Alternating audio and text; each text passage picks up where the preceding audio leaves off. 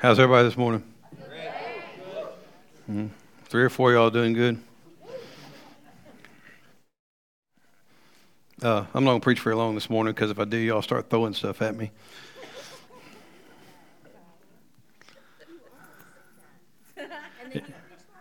Yeah, but I'm, I, this is my stuff thrown at me. I don't know. No, uh, no, I, um, I'm going to talk this morning about dealing with offense.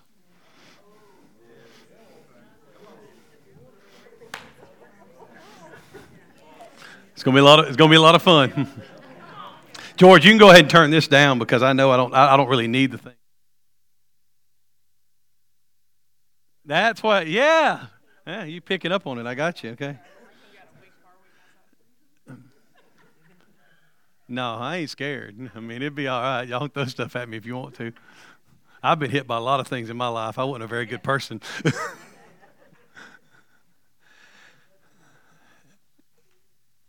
But you know, we live in a world of the perpetual offended. Everybody's offended. And everybody find we listen, we have invented ways.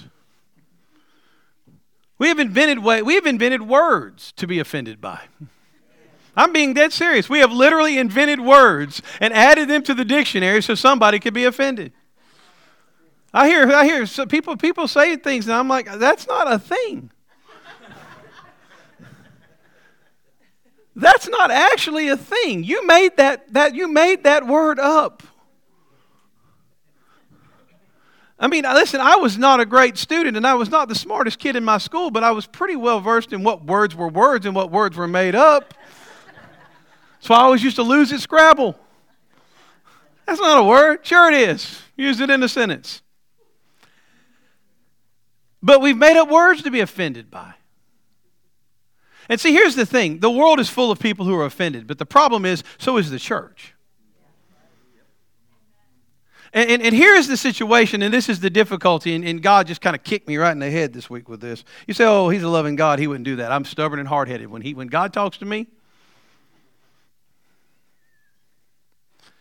and I know all of y'all are just delicate, wonderful flowers like Jason here. And. God just whispers so gently to you, and you're just, yeah, and you listen. He don't never have to you haul off and smack you right upside the head. Now you're putting yourself in the category of an old mule, man. My daddy said there used to be a guy in their community that had a mule and a plow, and he used to plow everybody's gardens for them.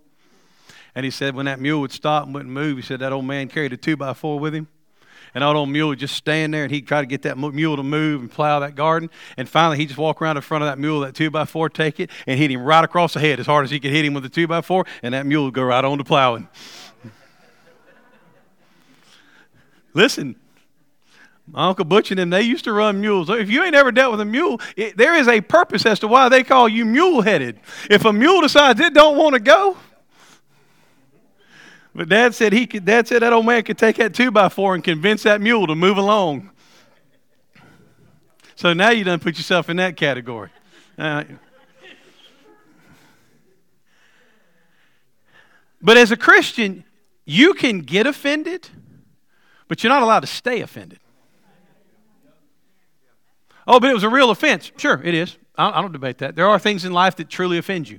There are things in life that truly offend me, but just because something actually offends you doesn't mean that we have a right as a Christian to stay offended.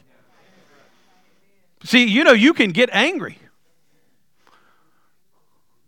There's places in the Bible where it talks about righteous anger. Listen, I see things every day that get my righteous anger up. But I can't let it turn into bitterness. See, Christians have to deal with things in a different way. See, I, I, know that God, God spoke this message to me for me because I see things going on in our world, and you got to understand something. I'm a very, very, very, very, very black and white person. People are like, oh, the world is full of grays. It's not in my world. It's just not. It's just not. It's, I, I, I've been that way my whole life. My, my mom and daddy would tell you that way when I was a little kid. It's, this is it. It's either this side or that side. There, there's no, oh, we're all just here and no, we're not. The Bible's not gray. The Bible's black and white. And so I see things in that way. So the problem is when I see things that are, that are, that are contradiction to that, I get mad. The condition of our world today makes me mad. The condition of the world that our children have to grow up in today makes me mad.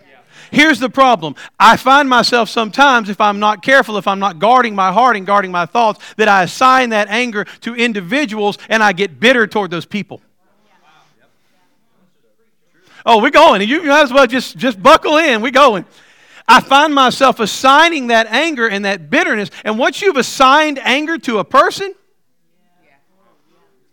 I can tell you the very next step is bitterness and or resentment. Anybody in here ever lived in a situation or a place where you were resentful?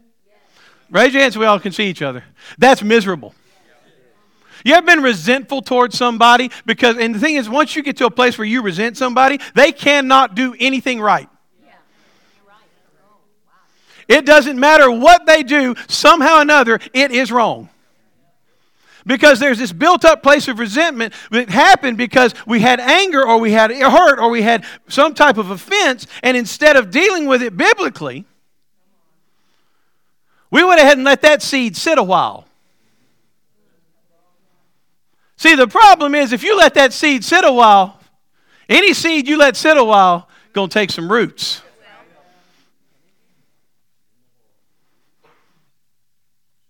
And then you start to have your little bitterness tree grow, or your little resentment tree grow. See, there's people right now that are mad at people. They don't even remember why they got mad at them to start with. We've been, I've been mad at that person so long, I don't even really remember why we was in a fight to begin with. I just know I hate them and they're terrible.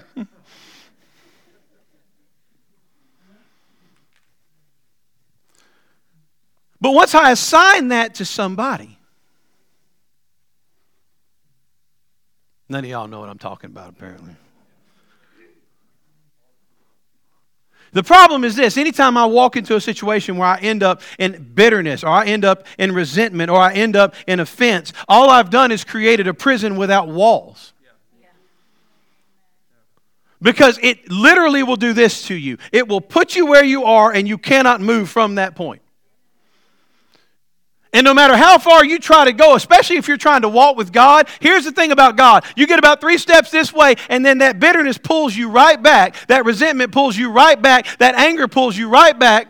Then you try to break out and go a little farther, and where do you end up? Right back in that same place of resentment. Because it's this anchor, it's this jail without walls. And you're being confined there by somebody that most of the time don't even know they have you confined there. And then you give ownership of your life to someone who doesn't deserve it.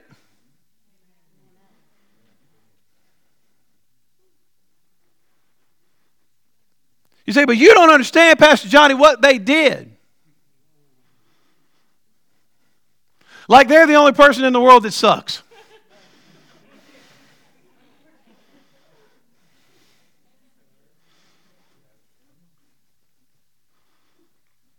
I mean, my problem is I know me. I know, listen, you take Jesus away from me, and there is literally not one good thing about me. That's it. So I know me. So I can't look at someone and say, well, you saw they're just a terrible person. So am I. Yeah. Oh, not y'all. Y'all are perfect. Yeah, the t shirt. yeah. One night I coined a phrase, I suck without Jesus, and now I made a t shirt out of it. You got to be careful with Alex because you say certain things, he'll be done. Or Miss Sheila. Miss Sheila be making all kind of t-shirts of, of slogans. I'm glad y'all don't follow me around all the time. And I say some things don't need to belong on a t-shirt. y'all may not know this, but I'm not the most politically correct human. not me. I mean, I know you're shocked. I know Jason's shocked me and Jay, I, have got a little offense over Jason. He ran into me up here in the street, in the in the the, for, um, the aisle. Just ran right into me, and I said, "Man, don't be throwing your petite body around like that." I know you're de- you are a delicate flower. I mean, that's. I got to tell them about Cordova Mall. So y'all y'all got y'all ain't gonna believe this. Jason, stand up. So everybody, just just me, me new folks don't know who I'm talking about. Jason, stand up. Uh, y'all see petite body, delicate flower. Last week, Jason was uh, going to get his, his daughter a little necklace to replace a complete and total meltdown we had on a Wednesday. He was going to get her a little necklace at the Cordova Mall. He was in the food court at Cordova Mall, and three dudes tried to mug him right in the food court. So I, first, the first question I had was, "Are you okay?" Next question I had really was, "Are they okay?" But no, he told me they they he, he kind of well, well they they left. Let's put it that way. But the real question I had was, who walking through the mall looks at Jay and says, "That's the guy I'm gonna mug"? I mean, if you ever if you've been to the mall, there are some better options. I mean. I told my wife, I said, listen, all I know, there was three of them. Whichever one he got a hold of first, somebody was getting hurt. It, didn't, it was just a matter of who, the other two might get him, but somebody was going to go through some pain and discomfort. But who looks at Jason? That's my guy right there. I'm going to go mug him. I wouldn't even fight with him, I'd shoot him. That, listen, I'm too old. There's people in this world now. I ain't gonna fight with them. I'm just gonna shoot them if they're big enough. I mean, it is what it is. Thought I'd bring y'all a little bit of humor before we get into the crux of this thing.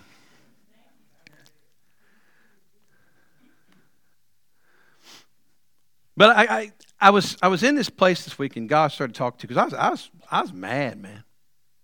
I was mad, mad, man. And literally, the Spirit of God spoke to me and said, How dare you be mad? I said, you, I started telling him. He said, How dare you be offended? How dare you be resentful? How dare you be bitter? I'm like, Well, because of this, this, and this. And so God took me to one of my favorite stories in the Bible, but also one of the ones that I hate a lot. Y'all have any favorite stories that you hate a lot? If you don't, this will be one. It took me to the, to the story of the unforgiving servant, Matthew 18. And this story, if, if, you can, if you can listen to this story and walk out of here wanting to hold on to your resentment,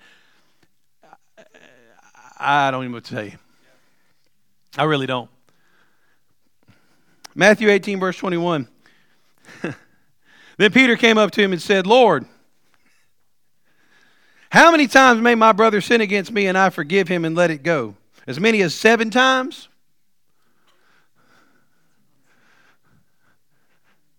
See, Simon Peter, he was already mad at somebody.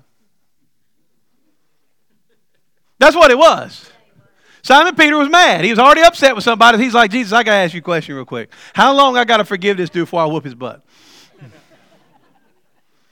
And I'm going to tell you something, based off of all the other things about Simon Peter in the Bible, that was his plan. Simon Peter wanted to know how many times I forgive this person before I whoop their butt. He is the guy who threw a sword and tried to cut the guy's head off in the garden when they came for Jesus. He cut his ear off because he missed. I used to have a pastor friend of mine who used to say, Well, you notice in the Bible that, that Jesus told Simon Peter to put the sword away, don't throw it away.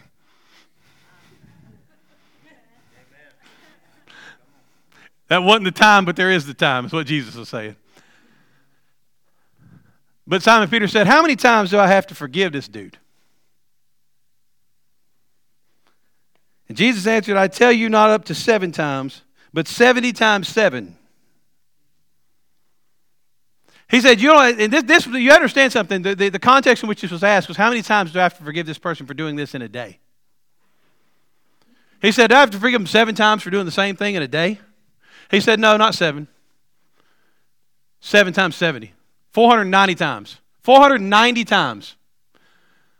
The proper response of the Christian is when someone does something to offend you, you have to forgive them 490 times for the same offense in the same day.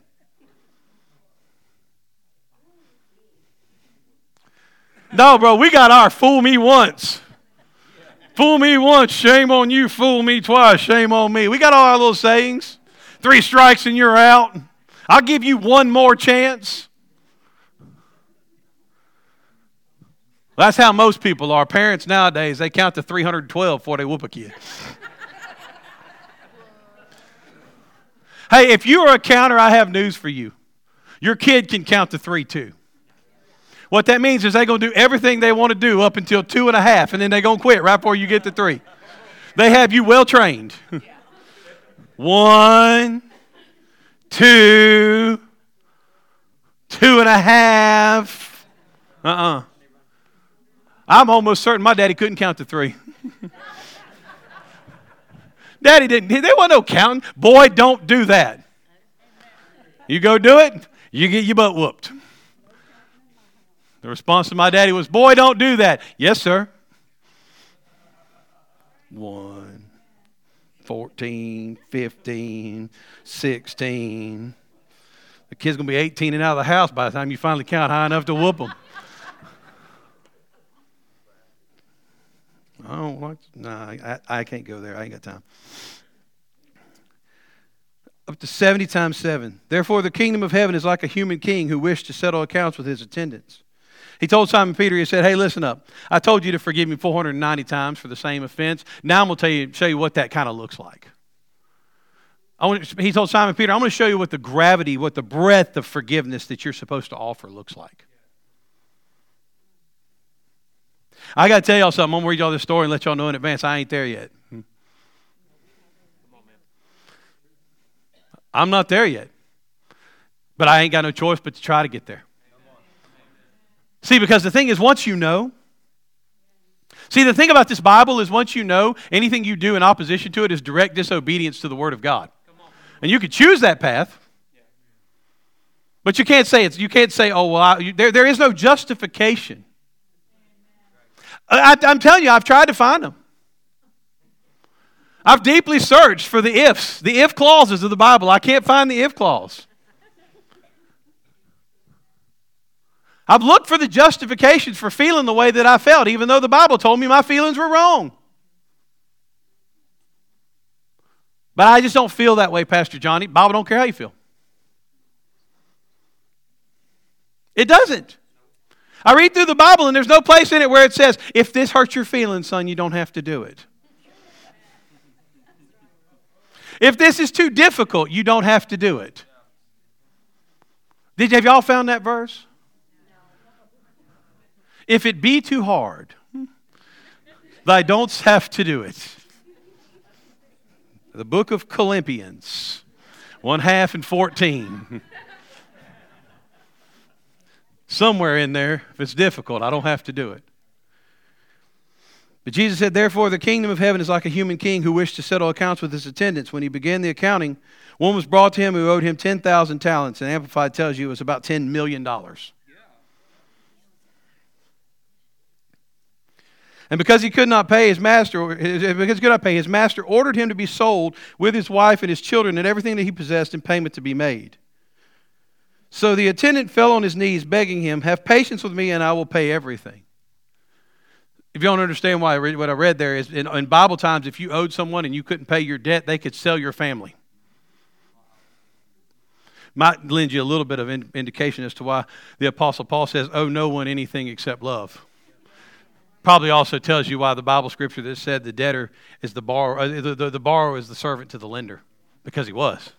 Because at any point when you couldn't pay the debt that you owed, they could have your entire family sold, all your possessions, and have you put in jail for it.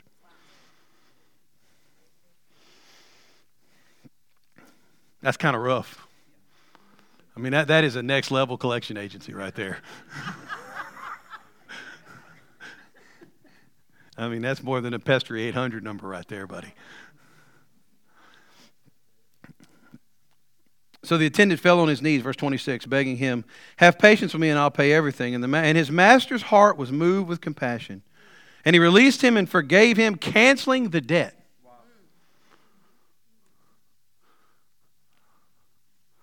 Listen, man, if, if, if we had a thing sweep across this, this, this, this uh, church right here, where every one of your debtors called you to every person in this church and canceled everything you owe, it'd be the first time you really saw this place worship.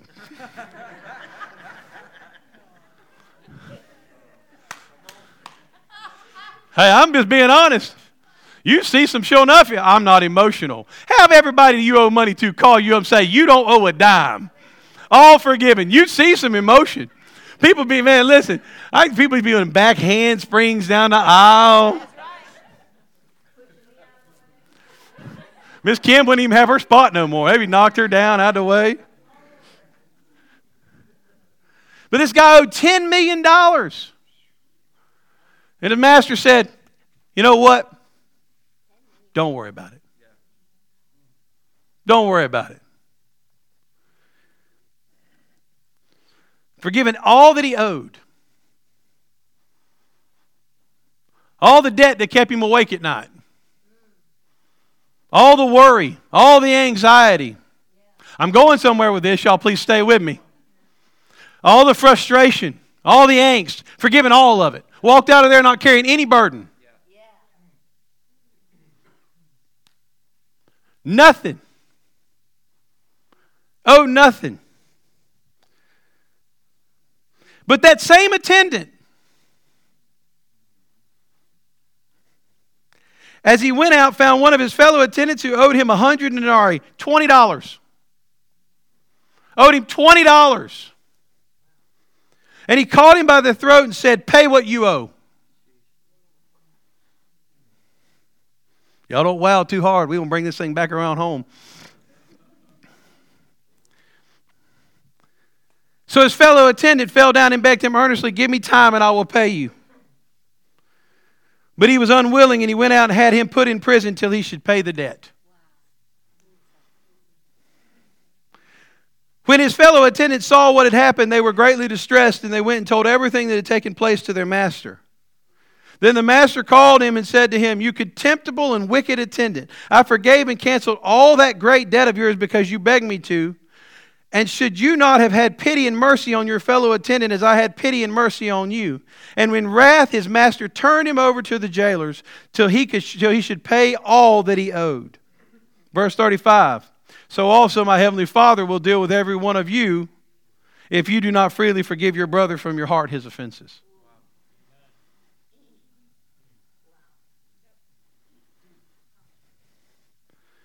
Jesus used this story because it's a perfect example of the, of the situation that God forgave us of our sin, of our hostility toward God, of our sin nature. He literally picked us up from darkness and translated us into light. He forgave anything, He forgave everything, and then we look at people who say something that is offensive to us, and we lock them away till they make it right. Do you know why God used this? Because you know when you know Alex had no way to make it right with God. Watch this. I want you to understand something because that's what we like. Well, as soon as they make it right, soon as they apologize like I think they should apologize. See, do you know what God's talking about? What Jesus is talking about here, our relationship with God, I had no ability to make it right. Jesus had to lay his life down. Jesus, the, the, the 1 Corinthians 5.21 says he had to become sin so that I could become the righteousness of God in Christ Jesus. Jesus had to take that sin on the cross, crucify that sin, so I could be brought into right relationship with God, so that all of my sin could be forgiven. I couldn't do it. So, why is it we expect the people around us to make it right before we forgive? You say, well, you don't understand what they did. I'm telling you, it doesn't matter what they did. Now, now let me clarify what I'm fixing to tell you. If someone has hurt you, you don't have to go back and be friends with them. But you cannot hold on to that grudge. Under the Word of God, you cannot. I cannot walk around offended. I cannot walk around bitter. I cannot walk around constantly angry. I cannot do it and be walking with God like I'm supposed to. And it's not about what they come and do, it doesn't really have anything to do with them. Me walking in forgiveness, me walk being willing, or me walking being unwilling to be offended, doesn't have anything to do with the person who offends or the person who has mistreated me. It has nothing to do with them. I watch people who lay out of church all the time because they were hurt in church. I was hurt in church. So what? So what? And if you ever come and tell me I don't know I can come to church because I've been hurt in church, my response will be, so what? So don't go to that one.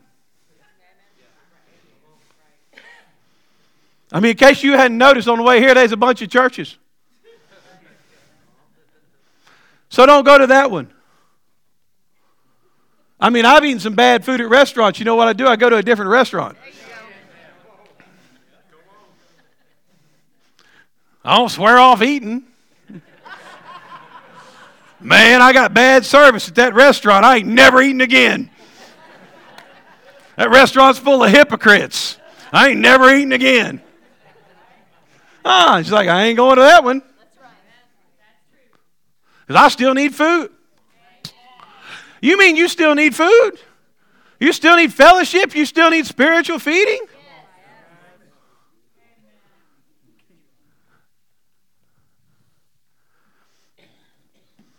There are people who can never even get on and have other friendships and relationships with their life because they're so buried in their own bitterness and resentment.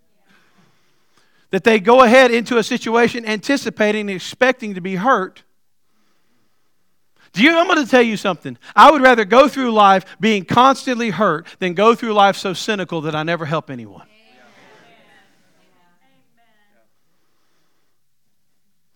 But I watch people who never engage on any kind of a level because they're like, well, I was hurt in this situation. I was hurt in this situation. Well, then you're just being imprisoned and kept away from your uh, God given abilities and your God given calling because of what if? Because of a what if? I see people all the time who are in relationships with people and they carry all the baggage from the former relationship into the new relationship and they just expect the person's going to do the same thing the other person did. See, here's the problem. Now you're putting the, the, the, the bitterness and the, the resentment you have here on someone who didn't actually have anything to do with it. Who didn't actually have anything to do with it. Because what happens is if you get to the point where you live enough in offense, you just project it. Everywhere. See, what's happened in our world is we've started this whole, like, just, just um, snowball of offense. And everybody's got to get on the, on, the, on, the, on the snowball. Everybody's got to get offended. And just, you know, it's like, well, I'm sorry. Well, that's fine. I, I, I forgive you. I'm going to find something else to be offended about. The church is the same way. I mean, the church had this big hullabaloo like so many years ago about Starbucks' cups. If you're offended by a coffee cup, you're just stupid. It's a coffee cup. Well, they didn't recognize Christmas. They don't care about Jesus. They just trying to make money selling you $6 cup coffee.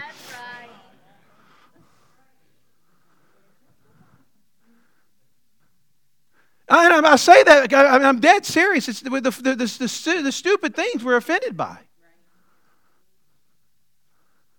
Well, they, I just, I can't believe they said such a thing.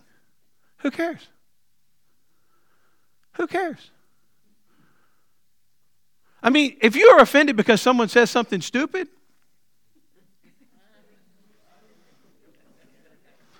listen, let me tell you something. I expect stupid people to say stupid things.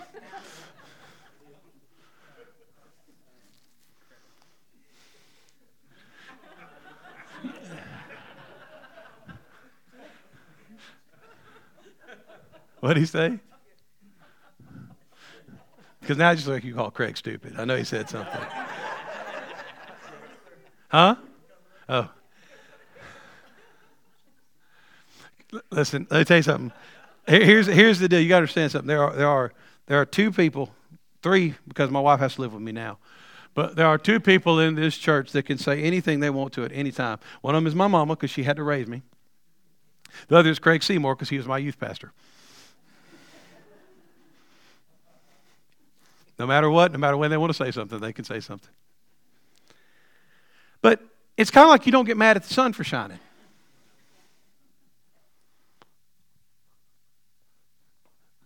You don't get mad at people for saying stupid things. But look what it'll do to us. Look what it's done to our society and our world. Look what it's done to the church. The church is constantly find, the, the American church is constantly trying to find some way where it's being persecuted. Stop. The American church is not being persecuted. Persecution is what happens whenever ISIS cuts the heads off of people for professing their faith. That's persecution. The junk we have going on in our world right now and in our country right now, that's not persecution. That's just people who don't agree with you.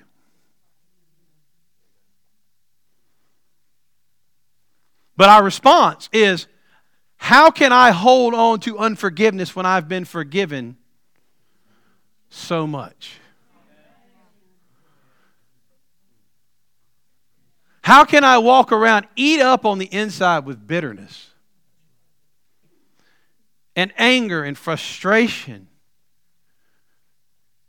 and resentment when I've been forgiven so much? Do you know no one will ever wrong me in the way that the human race wronged God?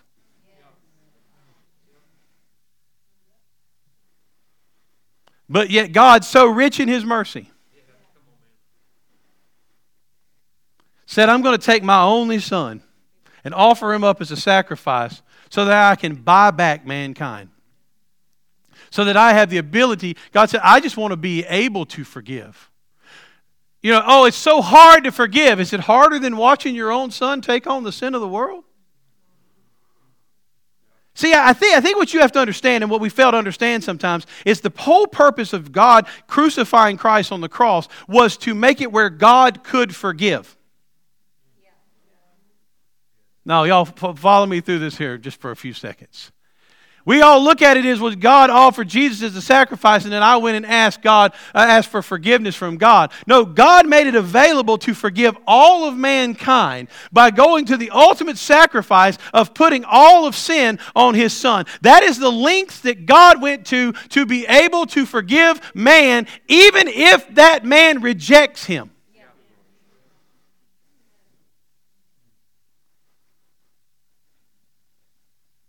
To offer forgiveness knowing that a, that a, a larger portion of humanity will reject it than accept it. He went to those lengths to say, I'm going to offer forgiveness to Alex, but then we'll hold on to ours? It's too hard to forgive?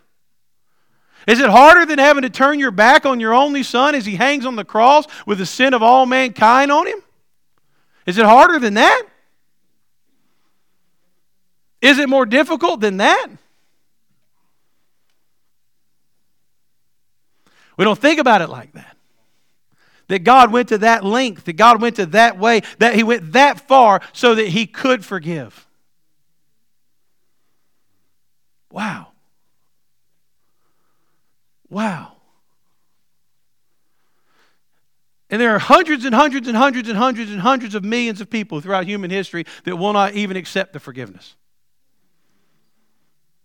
Because, it was, it, because it's the whole point. The forgiveness offered is not dependent on what the other person does with it.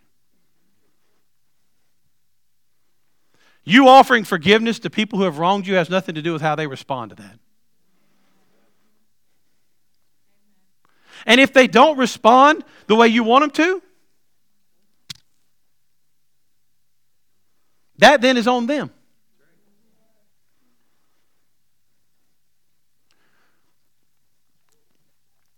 I'm fixing to be finished, but I want to touch on this just a second.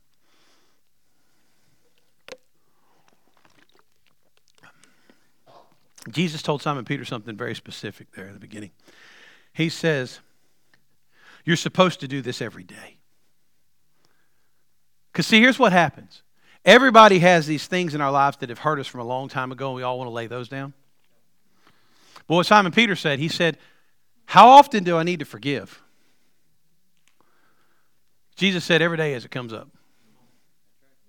Every day as it comes up. Because I'm going to tell you something. If you wait till you let it sit and seed, if you wait till you got to come down to the altar and cry and squall, I'm telling you. The reason he told Simon Peter what he told him, because it's a whole lot easier when someone offends you to say, you know what? I forgive. I'm going to go and walk, walk, walk on my life. Going, I'm going to go do me than it is to say, I can't believe they said that. I can't believe they did that. And then think about it, and then dwell on it, and then worry about it. And then for long, for long, you got years of this stuff built up, and you got to look yourself in the mirror every day, and I, I choose to forgive this person. I choose to forgive this person. I choose to forgive this person. So God told Simon Peter, go ahead and just do that. Go ahead and just do that. And then carry on the life that God called you to.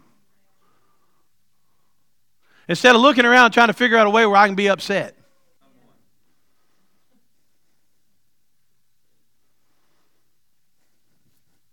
I know this wasn't a whole lot of fun. Oh, it's right out of the Bible. It can't help but be good. All I had to do is read it to you. All I had to do is read it to you. Hey, listen, that is a high praise. I didn't mess it up. Thank you. That's about as good as it gets. I did not mess it up. You hear that, Tiffany? Tiffany, I did not. I did not mess it up.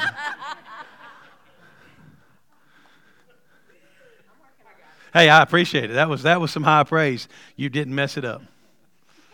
I read good. Y'all stand with me.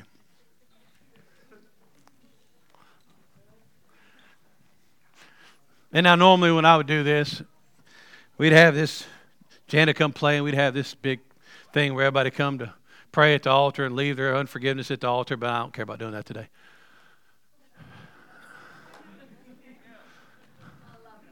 I don't care about doing that today. Because if you got to come cry at the altar every time you got to forgive, you miss the whole point of what I'm talking about. I mean, at the, at the end of the day, here's, here's, here's the thing. This year, what God's told me, we're doing men's group with Garrison and the Women of Worth. We're, right, we're, we're developing people. We're going to mature people. And part of maturing is you not having to come cry every time something happens in your life. I'm just putting that out here where we're at. Some of that is, is, is willing to say, okay, this is what, you know what maturing in Christ means? The Bible says that, so I'll do that.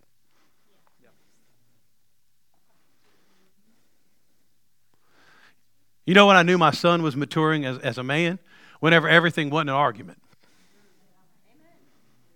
Whenever everything wasn't an argument. When it was, okay, go do this. Yes, sir.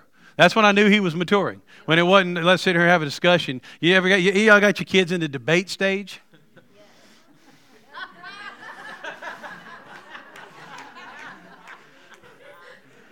If you ain't got your kid in the debate stage, let me tell you something. It's coming. it's coming. Yeah, they're going to debate.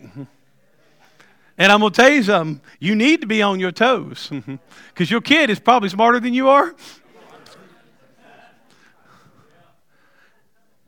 And they will get you twisted up and you will mess up that debate. And then you end up with the old parent line because I said so. because I said so. The because I said so line is always whenever you have run out of good arguments and they have asked better questions, you're like, because I said to do it.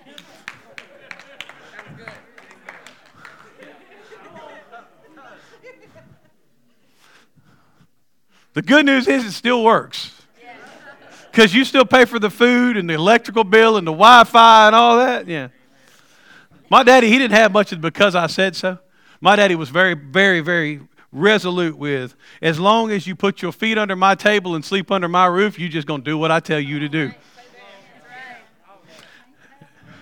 And there was no discussion about that. That was how it was. He said, I pay the bills, I make the rules. If you're a kid here, that's how it's supposed to be. Because I can tell you something, you don't want to try to live paying your own bills. So I told people my daddy became the smartest man I ever met in my life when I turned about 24. After about three or four years of getting kicked in the face on a regular basis, I'm like, my God, my daddy was smart. you are, aren't you? Your girls are old enough now that you're brilliant. Yeah, yeah. Yeah. Huh? Yeah, you like the smartest person that ever lived.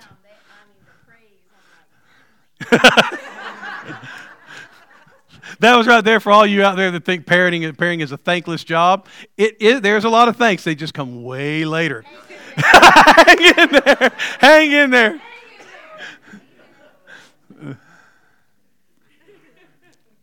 Wow. I love the fact that we can have fun and laugh. Amen. But yeah, it's not about coming down here and whining and crying. It's not. Because once you get over the emotion, you still got to walk it out. It's about every day you just say, you know what? For a while, I'm just going to start getting up in the morning and saying, today I refuse to be offended. Today I refuse to be offended. Today I refuse to get mad about something I have no control over. Today I refuse to get upset about something that's above my pay grade, that's in God's hands.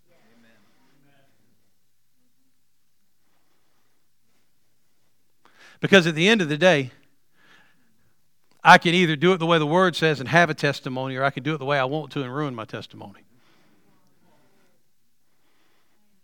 That's it.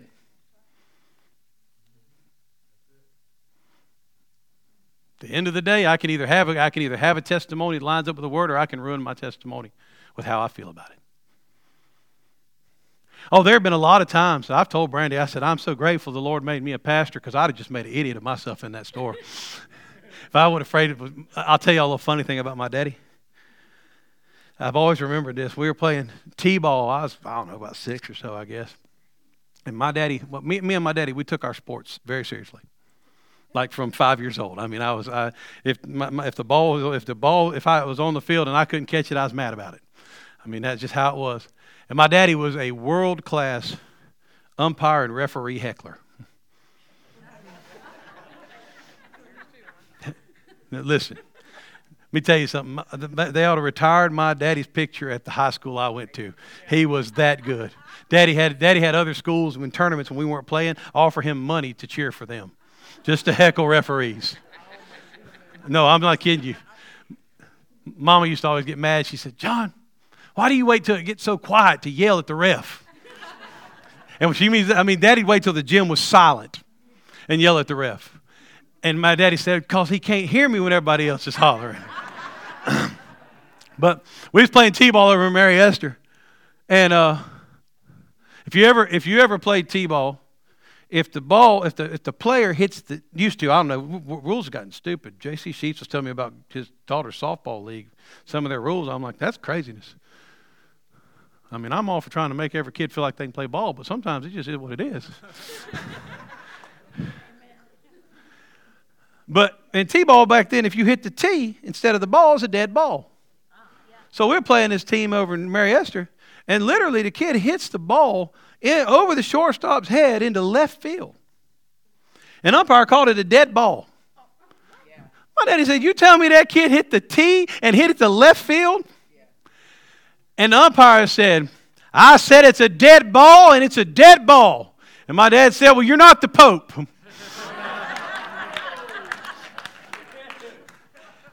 well, about, I don't know, three or four weeks later, on a Wednesday night, that umpire walked into our church in Navarre. And my daddy said, Don't I know you? And that umpire said, I know exactly who you are. So I've always remembered that anytime I'm out in public and something, Pastor Jason says that we need to have a podcast about what grinds my gears with Pastor Johnny, whatever the weekly grind of my gears is. So something grinds my gears, as Jason puts it. I always remember I'm pastor at church and I'm liable to have somebody come walk it into my church, so I got to make sure I keep my testimony intact. That is not the only reason, but yeah, sometimes it is. But at the end of the day, at the end of the day, the best way to keep the testimony intact is do what the Word says. Do what the Word says. Y'all put your hand on your neighbor next to you, pray however God leads you. Lord, we love you. We thank you for your word, God. We thank you for a word that is a lamp into our feet, a light into our path. It illuminates where we are and it illuminates where we're going, God. Lord, I thank you for your forgiveness that you offered us, God, when we were all so unworthy. Lord, that you would give us that capacity to forgive others, God, not to hold on to grudges, not to hold on to offenses, not to hold on to resentment or bitterness, God, but to, to let it go. Lord, to let our testimony shine.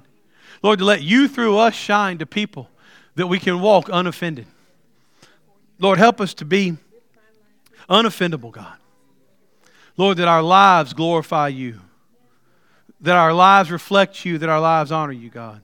Lord, that you keep us safe and keep us protected as we leave this place. Give us divine appointments till we come together again. In Jesus' precious name, Amen. Amen. Hug someone's neck and you can be dismissed. And nobody threw anything at me.